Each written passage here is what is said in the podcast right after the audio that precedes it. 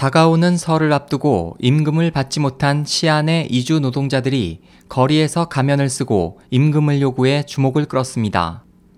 산시성 수리청 앞에서 임금을 요구한 시안시의 칠, 팔 명 이주 노동자들은 눈물로 임금을 요구한다, 부모를 뵐 면목이 없다는 등의 글이 쓰여진 가면을 쓰고 있어 시민들의 많은 주목을 받았습니다.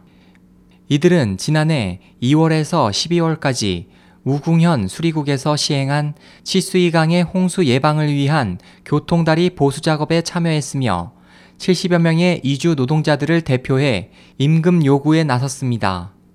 보도에 따르면 이들은 받지 못한 임금은 총 백오십육만 위안 약 이점칠억 원으로 계약자와 연락이 두절돼 수차례 우궁현 수리국에 도움을 요청했으나 아무 해결을 얻지 못해 산시성 수리청 앞에서 이 같은 방법으로 도움을 요청하고 있습니다.